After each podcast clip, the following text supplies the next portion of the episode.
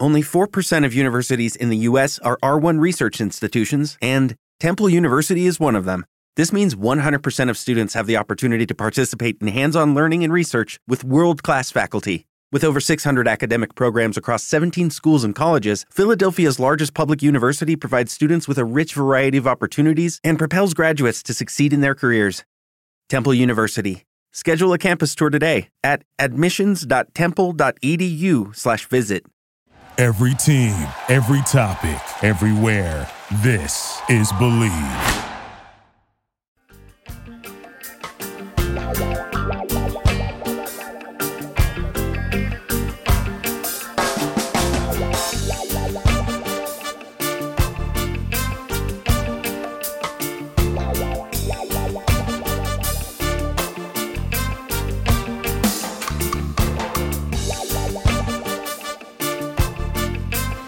Hello and welcome to the Healthy Herb Podcast, a place of information and inspiration for the home herbalist.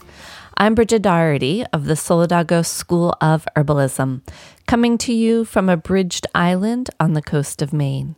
In today's show, I'm talking about burdock, a food, a medicine, and is often maligned for its burrs and weediness, but is one of my very favorite herbs. Before we get started, I want you to know that I'm not a doctor, nor do I diagnose or treat people. What I share is based on my own experience and what I've learned from my mentors. Ultimately, I want you to be empowered in seeking and achieving your own version of optimum health. I want you to be inspired to connect and relate to the common plants that grow all around you. Together, let's make home herbalism be as common in the everyday household as cooking a healthy meal. Now, without further ado, let's have some fun and dig in.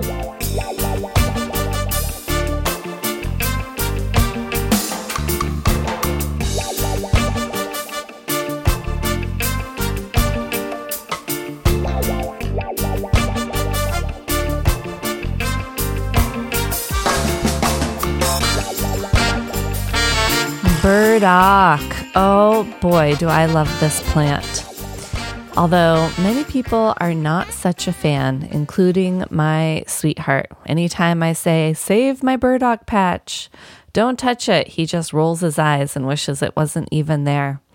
My daughter, basically, she doesn't mind burdock, but she knows anytime she gets one of those burrs stuck on her pants that she immediately starts getting itchy and has to run inside and change her clothes, because it is true. The burrs, which are one of the main identifying and known aspects of this herb, are irritating and they latch on. They have little hooks on them that latch on to hair and clothing and animals, and they can actually be relatively irritating, but it's a really great way for the plant to spread its seeds all around. Burdock is named botanical names. It has multiple species, most of which can be used interchangeably. There are three more common species. The main one that I know and relate with is Arctium Lappa, which is the greater burdock, and it's the large and very common burdock. And then there is an Arctium minus or minor, and this is the lesser or otherwise known as common burdock. And then there's the Arctium tomentosum, which I've never seen, but is in a lot of books, and it's the woolly burdock. And it has the burr on it, looks woolly, which may be in one reason why it's named Arctium. So Arctium means bear, or it's from the Greek word arctos, which means bear. And lappa means to seize, or it could be from a Celtic word lap, which means hand. So it's the bear's hand, or the bear that seizes. And they could be referring to the largeness of the plant and the intensity of it, like a bear. Or it could be that the burrs look like a bear and that it grabs onto us. Some people like to associate it with the bear's association with medicine and shamanism, and that the burdock kind of embodies that. Burdock, the common name burdock, is from beurre, a French word for butter, and also potentially could be from the Latin burra, which is a lock of wool. And as we know, like wool, or I know from having felted a lot, wool, sheep's wool have hooks and barbs on them, similar to the Velcro nature of the burdock seed. And that is why they can like shrink together and form felt, a really thick fabric. And they shrink together by rubbing them. But it was probably more likely from the word butter, the French word butter, because women in France would wrap their butter cakes with cool burdock leaves to take their butter to market to keep it cool and from melting. Although I do have to say, burdock leaves are extremely bitter. And even just, that's one way I can identify, or I teach people to identify the plant, is all you have to do is touch the leaf and then touch your finger to your tongue, and you will have a really strong bitter flavor that just like rubs off from the leaf. So hopefully that bitter flavor didn't rub off on all of that lovely butter. And the burdock is in the Asteraceae family. It has a flower that looks similar to a thistle flower. It's made up of a lot of little tiny flowers, which is kind of the commonality of the Asteraceae family, the composite flowers. The family used to be called the Compositae family. Burdock is originally from the Eurasia, the Europe and Asian continents, and is naturalized now in North America and also around the world. As we can tell, it travels well. Those burrs can really stick to things and make their way over oceans on boats, either on animals or fabric or whatnot. It travels well. Interestingly enough, I love talking about the history and the folklore and legends behind plants, and burdock really doesn't have much that I could find behind it. And we have to wonder why that is. And, maybe it doesn't have a huge, beautiful flower. And there isn't even like a lot of written history about it that goes far back, maybe in China and Japan, but at least in the European history, it wasn't really written about until, relatively recent history. There was one story that I don't remember what book I read this in, and I kind of poo-pooed it, but I keep coming back to my mind. It's like this really funny image of, I think it was probably in the UK somewhere, historically, in a village, there was a ceremony where a man would dress up. It would be the burdock man, and he would dress up in a suit that was completely burdock burrs. And for me, like, this just gives me makes my whole body itch just thinking about this. But he would dress up in a suit, and he'd be totally covered in burdock burrs. And he would walk through the streets of the village kind of as collecting all of the, maybe evilness or bad energies, or however people were talking about things that they didn't like at that time, and would collect them onto the burdock suit in a more of an energetic way.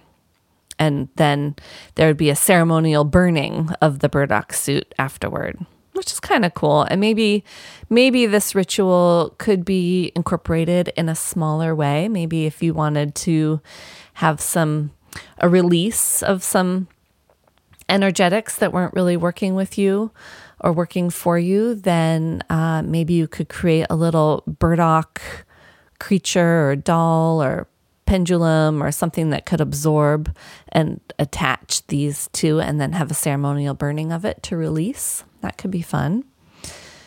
Just know that touching and handling those burrs it's tricky business because they find a way of getting in hair, especially long hair, and the hairs that surround all the seeds inside those burrs can be really itchy and irritating, especially if you breathe them into your lungs or just on your skin.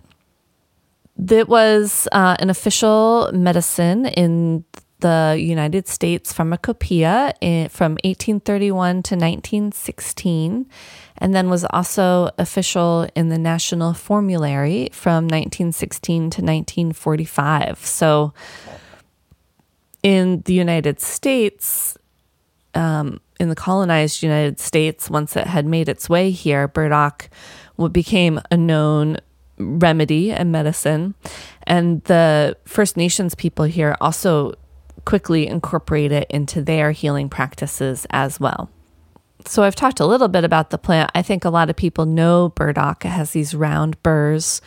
It also has these really large leaves, and they're kind of like a leathery, silvery green, not total silvery, like a dark green leaf. And then the underside of the leaf is kind of has a white fuzz to it almost, so you can kind of tell the leaf. A lot of people say you could mistake the leaf for rhubarb, and you don't want to eat rhubarb leaves because they are poisonous, but you also really don't want to eat burdock leaves because they taste horrendous.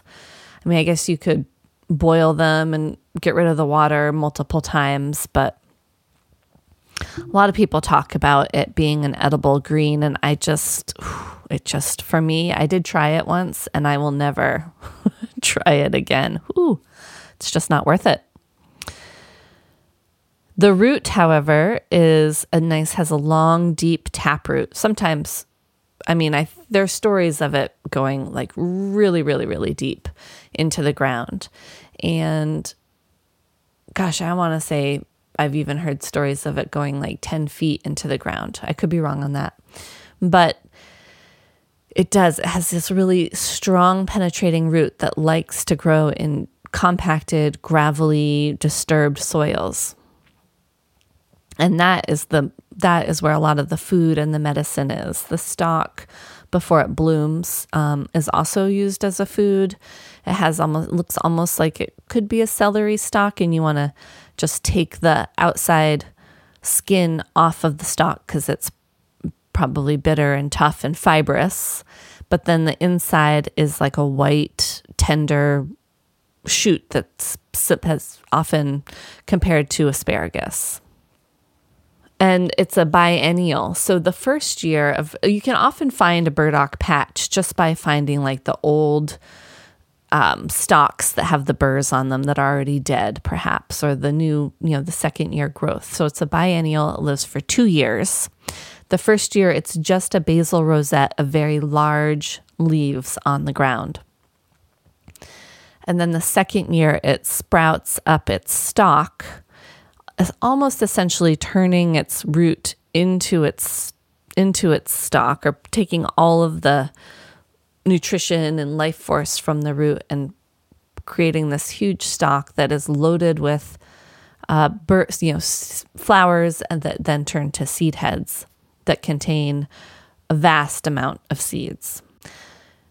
Ideally, we work with the root of the plant that is harvested in the late fall. This is actually prime time to harvest burdock root, or of the first year, so when it's just the basal rosette, or in the very early spring of the second year when the leaves are just starting to emerge from the ground. Burdock has a lot of nice healing actions to it. And I think it's one of the great things about burdock is that it is an alterative.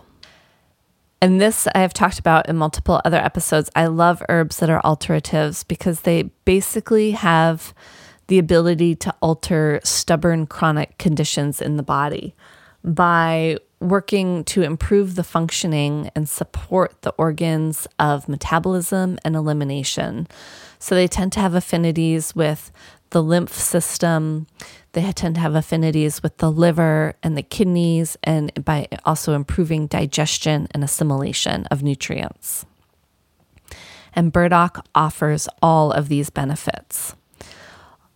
Historically, and even today, a lot of people would claim burdock to be a blood purifier or a blood cleanser. But it basically catalyzes or supports the release of waste material from cells. And then it also supports the organs that have to move that waste material, or the lymph that moves that waste material to the organs of elimination, and then helps it to be eliminated from the body. So it's not like burdock goes in with a scrub brush and starts cleaning your blood. It's not, our blood isn't necessarily dirty, but it helps the body to more efficiently get rid of things that it doesn't need anymore, or that it never needed to begin with. Not only does it help us to eliminate things that we don't need, but it provides us with nutrients that we do need. So it is also known as a nutritive tonic. It's because of both of these properties, it's also considered to be a rejuvenator and a very deep healer, and it provides longevity and even sexual vitality. Because of this bitter nature, it is a digestive bitter, and so it helps to improve the whole process of digestion. It also supports the microbes in our intestines, and so helps with assimilation as well of nutrients. It is both demulcent and emollient, which means demulcent kind of internally soothes and heals mucous membranes, and emollient is externally heals and soothes the skin.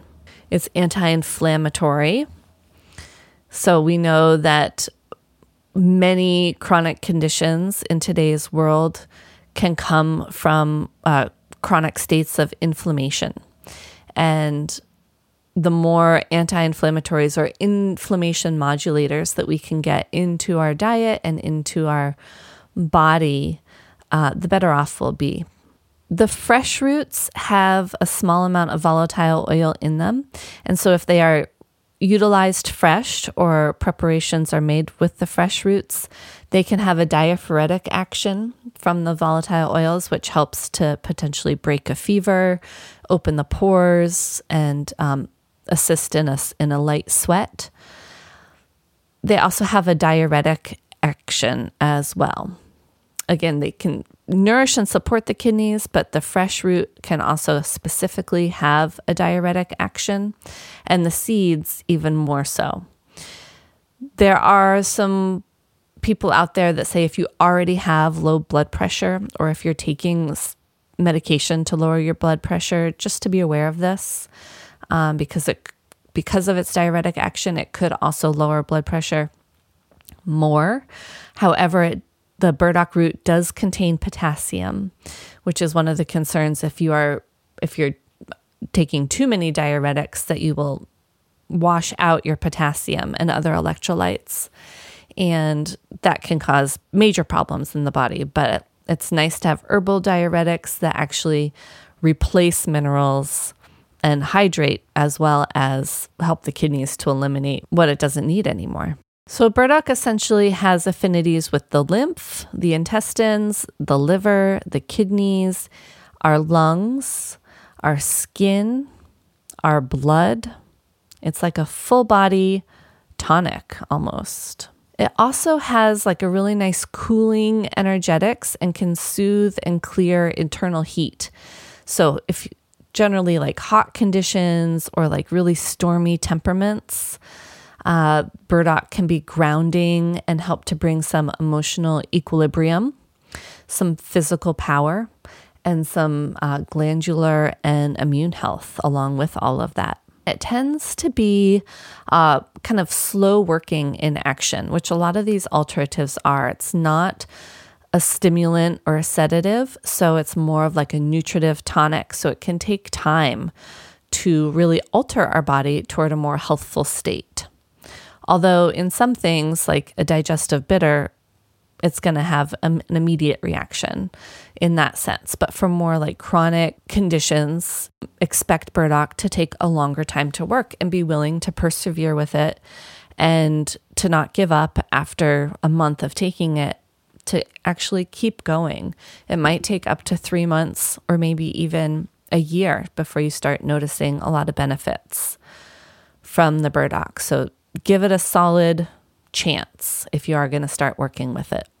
Constituents. So burdock tends to be, especially, well, the root of burdock is very high percentage of inulin. Could be up to 50% inulin, anywhere between 25 and 50% inulin.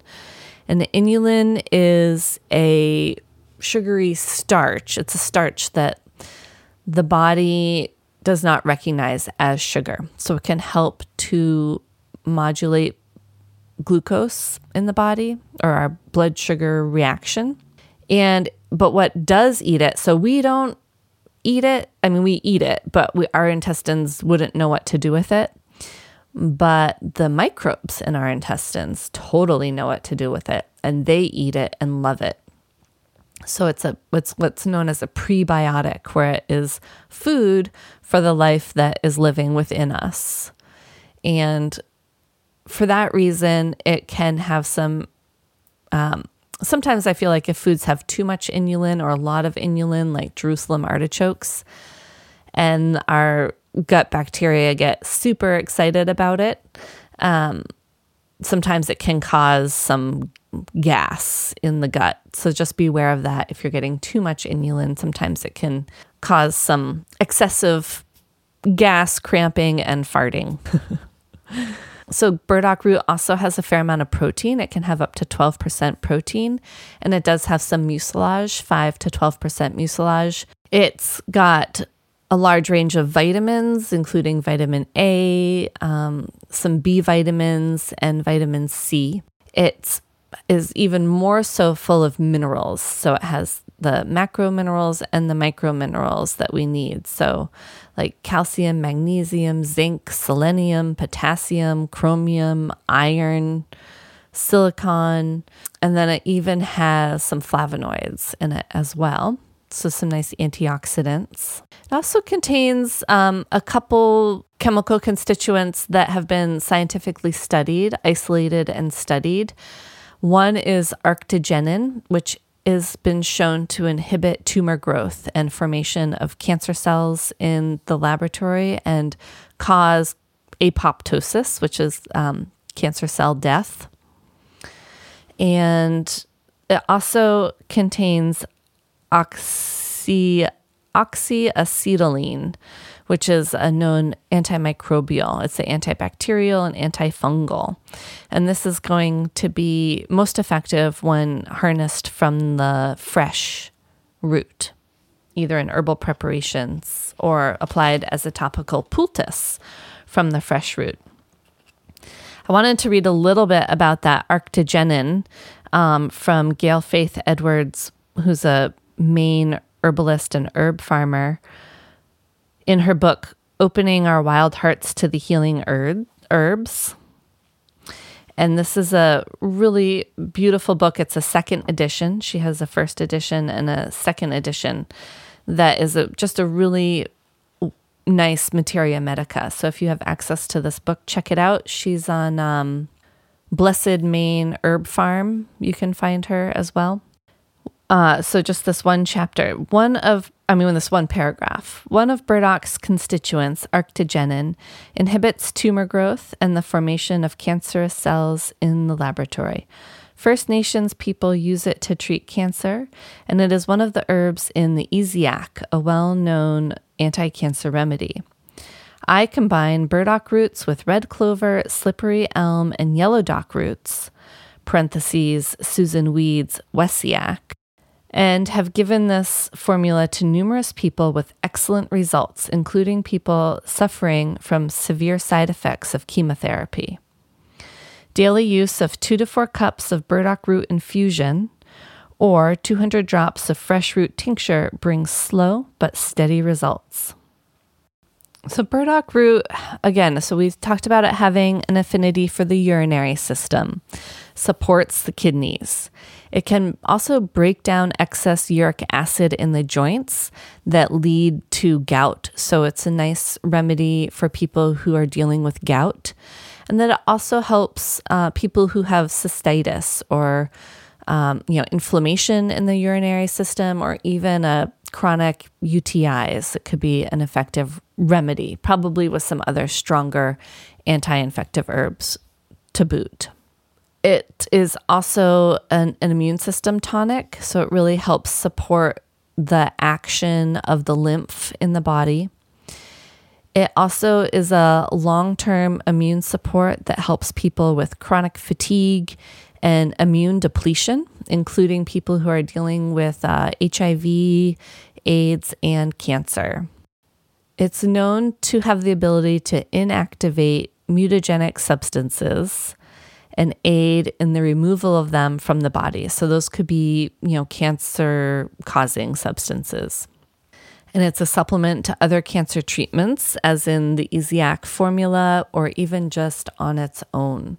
Again, it's a very mild food-like herb, so we don't have to worry about it having opposing actions to cancer therapies and treatments, but it can support the body along with whatever conventional therapies you are also using and working with. As we said, it's a digestive bitter, so it does have a great affinity for the digestive system, improves digestion overall, and it can get the bile secreted like most bitters do, which helps us to break down and digest fats. And then it supports the microbiome with the inulin. Plus, it has the mucilage, which helps to heal and soothe the whole mucous lining of the digestive tract.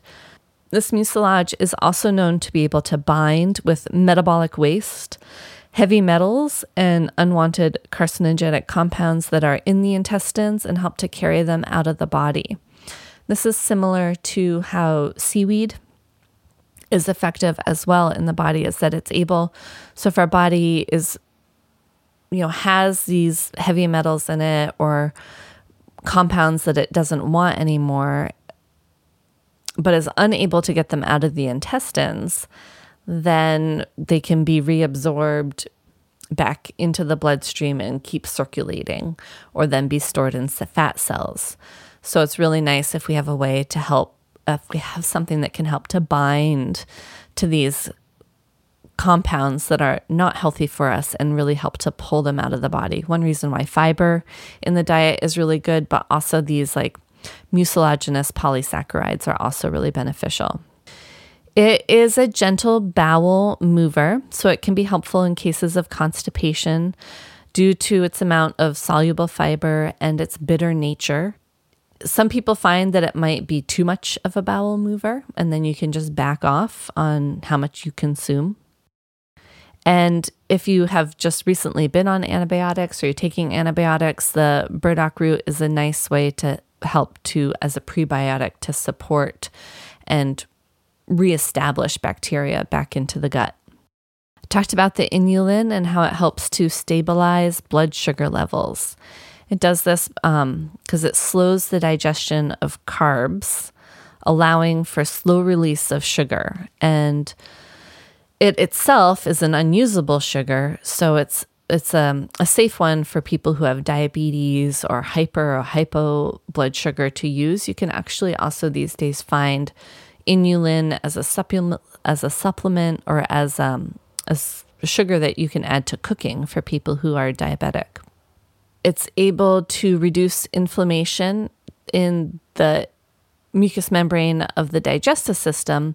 And it's been found that herbs that are able to reduce inflammation in one mucous membrane of the body can also thereby reduce irritation in other tissues as well. And so this is one thought as to why it can be beneficial in cases of other inflammations like rheumatism, arthritis, or gout in the body.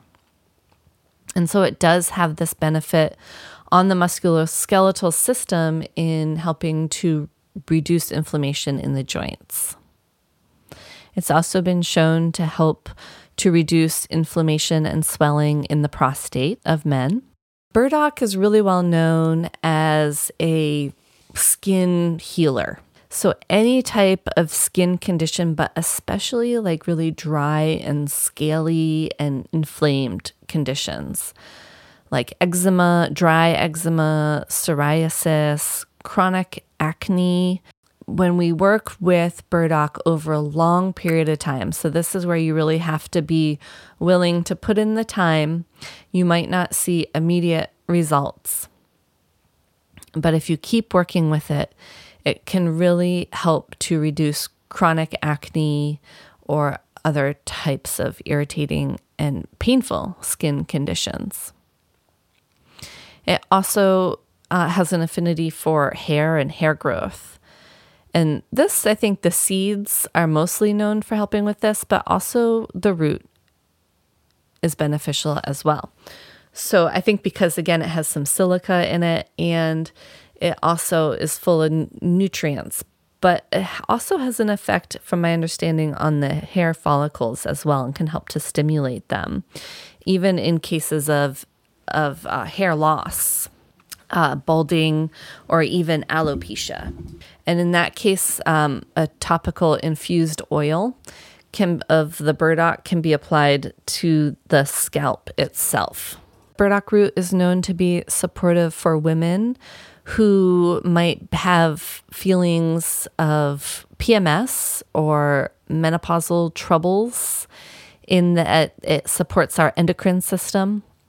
And again, it has this like cooling temperament to it that can help kind of cool the intensity and hot anger that can sometimes come with PMS. I mean, I don't think that we want to suppress anger.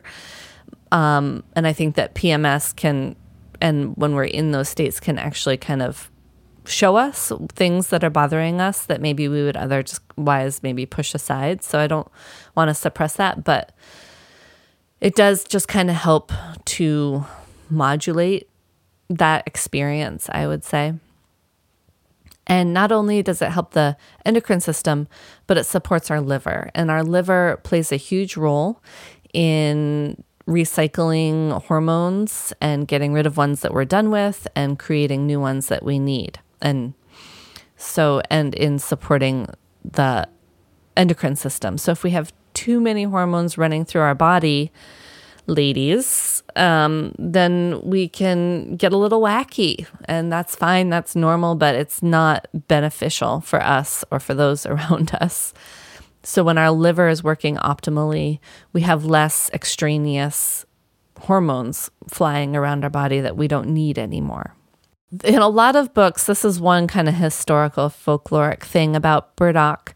Culpeper, who's an old world white male herbalist, and he suggests that burdock leaf is supportive in cases of uterine or rectal prolapse to help strengthen the connective tissue.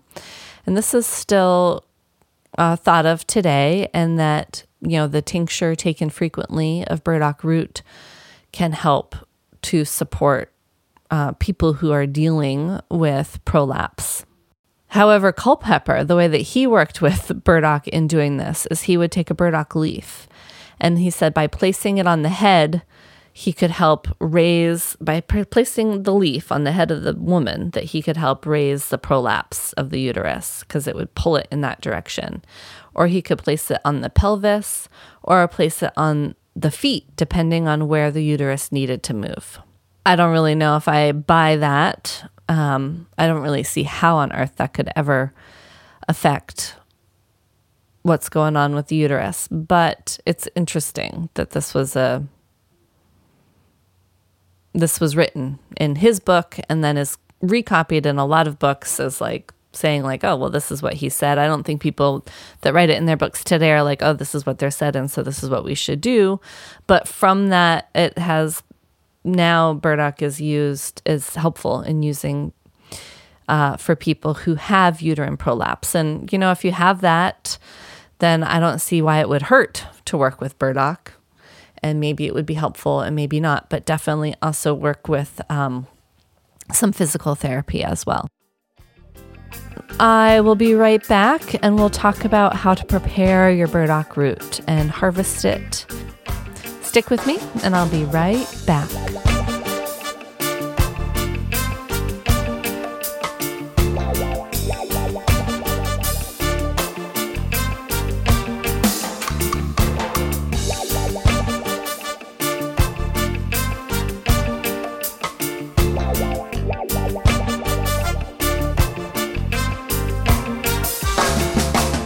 Well, as I have alluded to earlier in the pod, in this episode, all parts of the burdock are useful for food or medicine. But in my personal opinion, the root is the easiest and my preferred part of the burdock to work with. It's easiest and it tastes the best and it offers the largest range of benefits. I find that the leaf is extremely bitter and not something that I want to ingest internally. Some people will apply the leaf topically to help with they'll bruise the leaf and apply it topically to skin to help soothe skin irritations or even to help to relieve some pain. And something that's common is infusing the leaf in, like taking a whole leaf and rolling it up and putting it in a jar full of vinegar to essentially preserve it. And then you can use that leaf and take it out and apply it as a compress. You can warm it up or not and just apply it as a compress to, sore rheumatic areas or sore muscles or joints. And it's supposed to help to ease that pain. I haven't tried it myself, but it's something to consider. And then the seed is also often worked with medicinally, and maybe if you just buy the seed in bulk, it would be easiest because extracting the seed from the burrs is quite a process. Basically, you have to, harvest the seeds, and then usually people put them in a bag and either jump on the bag to help break up the burrs or even drive over it with a vehicle or pound on it with rubber mallets or have a bunch of kids jump on the bag, but you don't want the bag to rip and have all the hairs fly out into the air all over the people who are jumping on it. So that's a concern as well. So first you have to do something to break up all of that. And then usually what's done is people will have a big bowl or bucket of water and they'll empty all the contents from that bag into the bucket of water, and all the hairs and the burr material will float to the top and the seeds will sink to the bottom. And you can extract the hairs from the top of the water and do this multiple times and eventually just have seeds with no hairs attached that you can dry and work with after they're dried. So, or you could just probably buy a pound of burdock seed relatively inexpensively. And most people, I think, work with burdock seed by infusing it into oil to use for skin and hair. The root can also be used topically for skin issues. You can use a topical wash, like from the decoction of the root, or a tea from the root. You can apply that topically, or the root itself can be poulticed and applied topically, or the root can be infused into oil, and then that could be applied topically or added to salves. Some people will also infuse the leaf into an oil and use that as a salve as well. My favorite ways to work with the root is either to make a fresh root tincture or a fresh root vinegar, or I will chop the root and dry it. It dries actually pretty easily, and I will make a nourishing herbal infusion with it, or I will simmer it as a decoction. I will also cook with the fresh root, and I like to roast it, chop it up and roast it with some oil and vinegar and some seaweed and sesame seeds, maybe some sage. It has a really, really kind of nutty and sweet flavor to it, slightly bitter. The outer skin is bitter. So if you really don't like the bitter flavor, you can peel off the outer skin.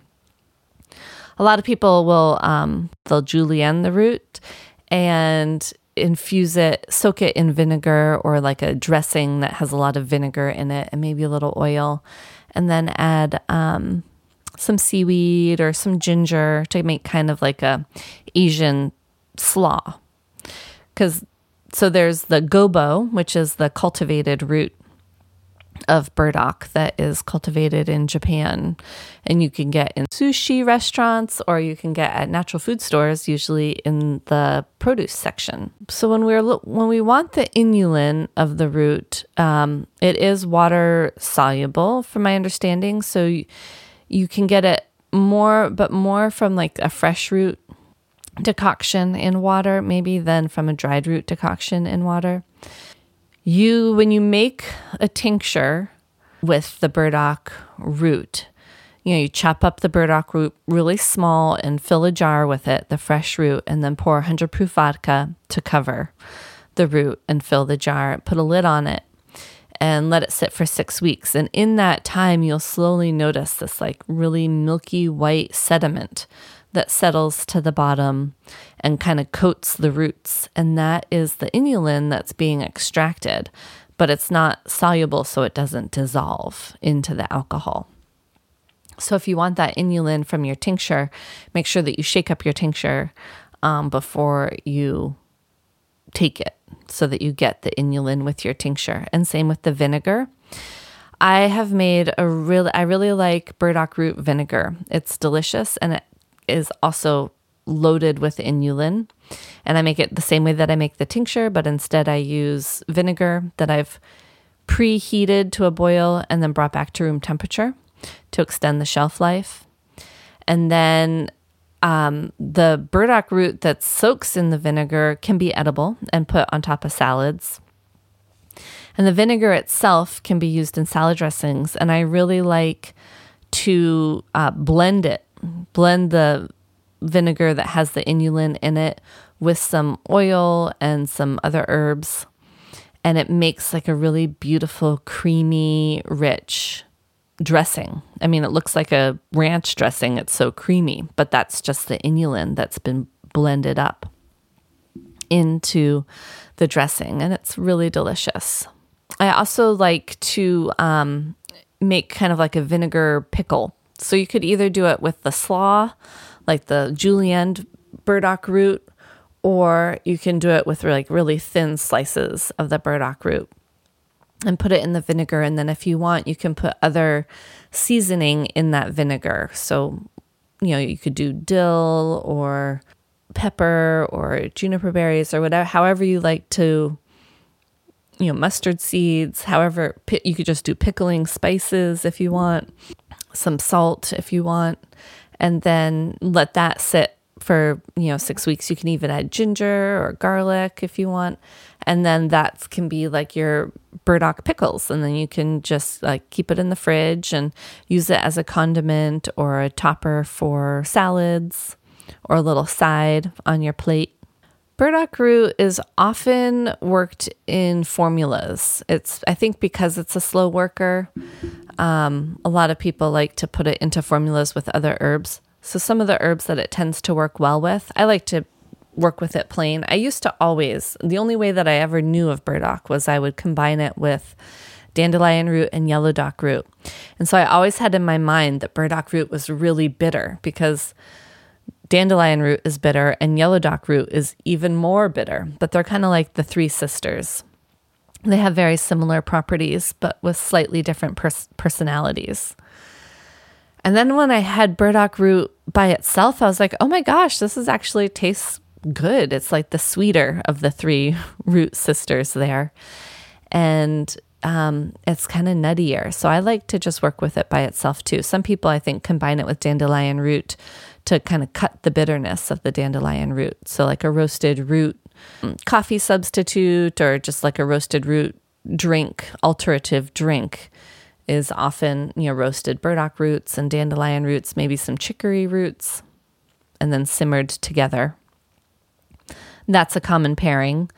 Also, it's worked often with echinacea root in cases of skin troubles, especially if there's thought like acne, if there's thought to be some sort of an infection that's also tied with the acne.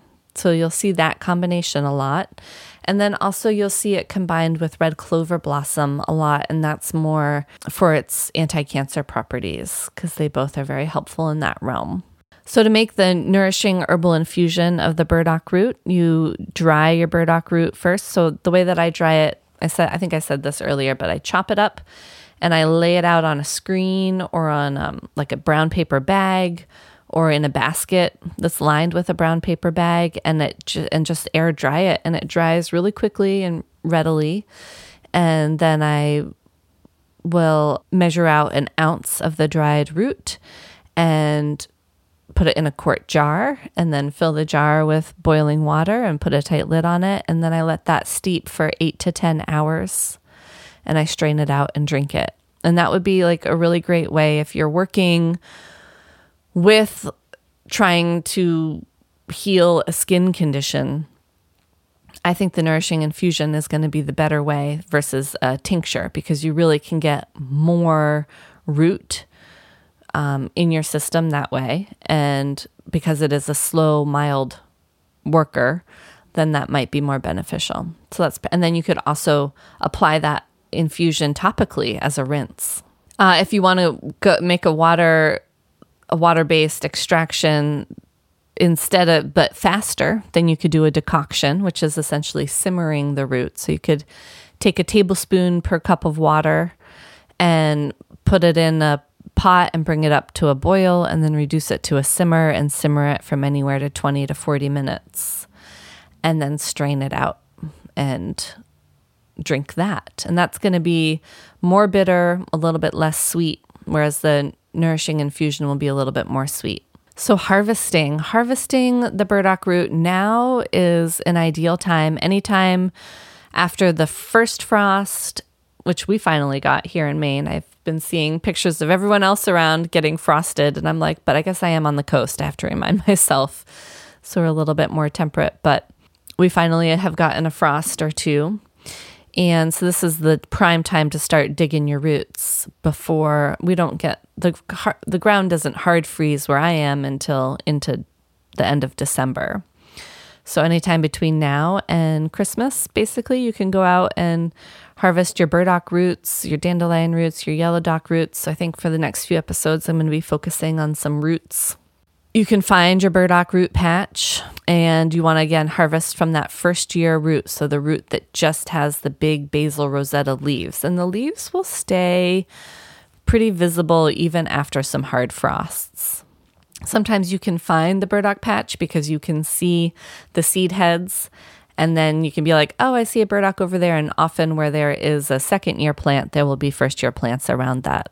Burdock's a plant, it's not like dandelion where it grows everywhere, but it is a common weed and one that is often maligned. So if your neighbor has some burdock root growing, or it can be a garden weed too, then they probably wouldn't mind if you came over and harvested it if you don't have any in your own yard.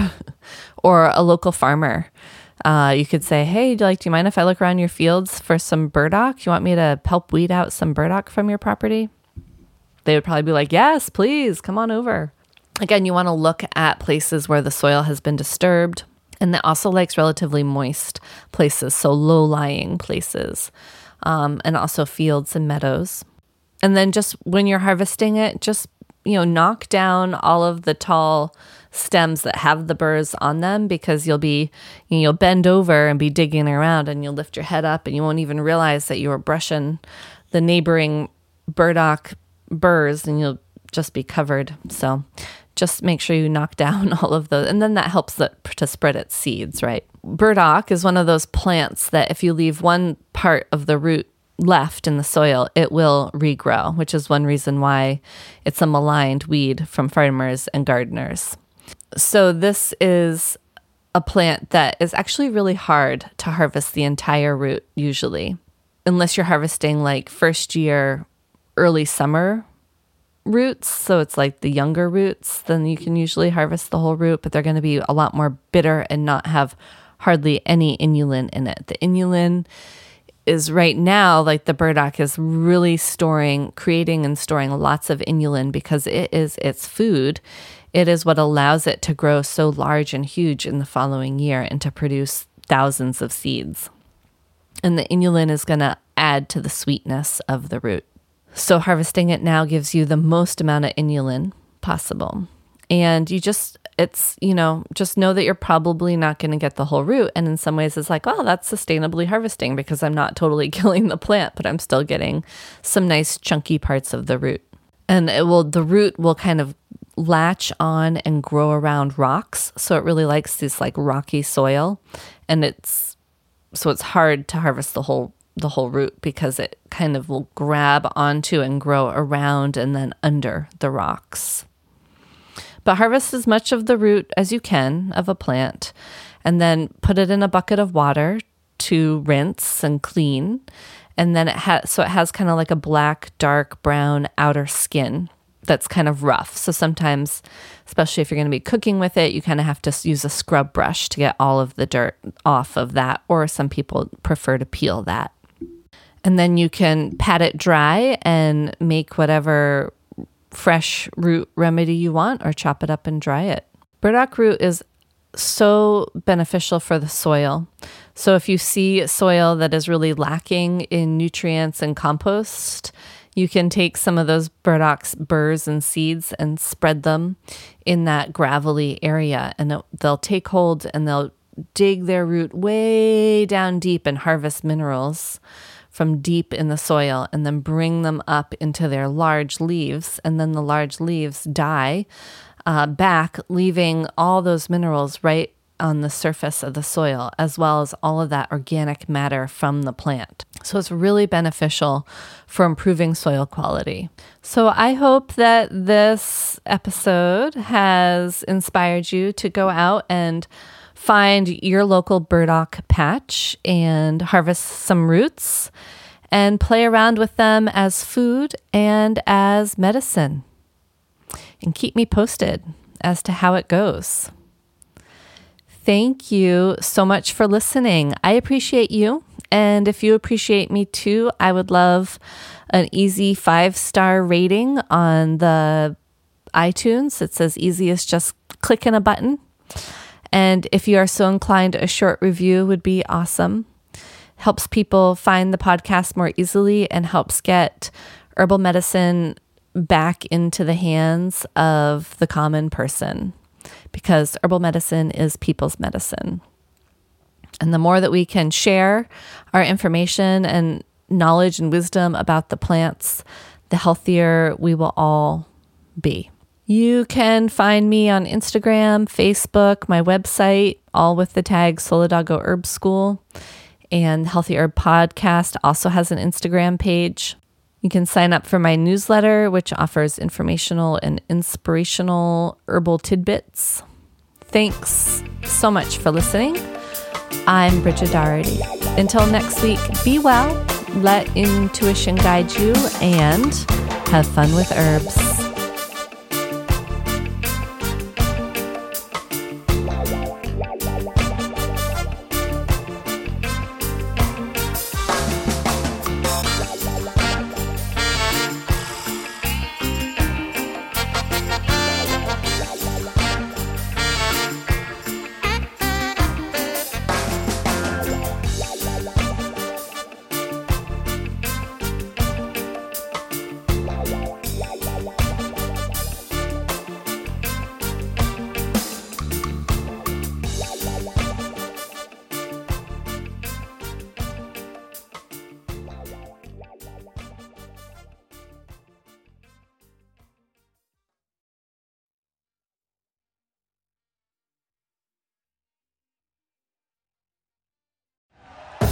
Thank you for listening to Believe.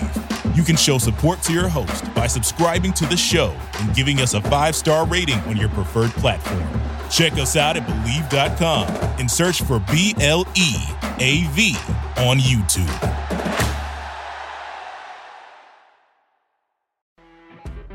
You know when you're listening to a true crime story that has an unbelievable plot twist that makes you stop in your tracks? That's what our podcast, People Are the Worst, brings you with each episode. I'm Rachel. And I'm Rebecca. We're identical twins who love true crime cases that make you say, "Didn't see that coming," and we hate the people responsible for them. Listen to People Are the Worst now on Apple, Spotify, or wherever you get your podcasts.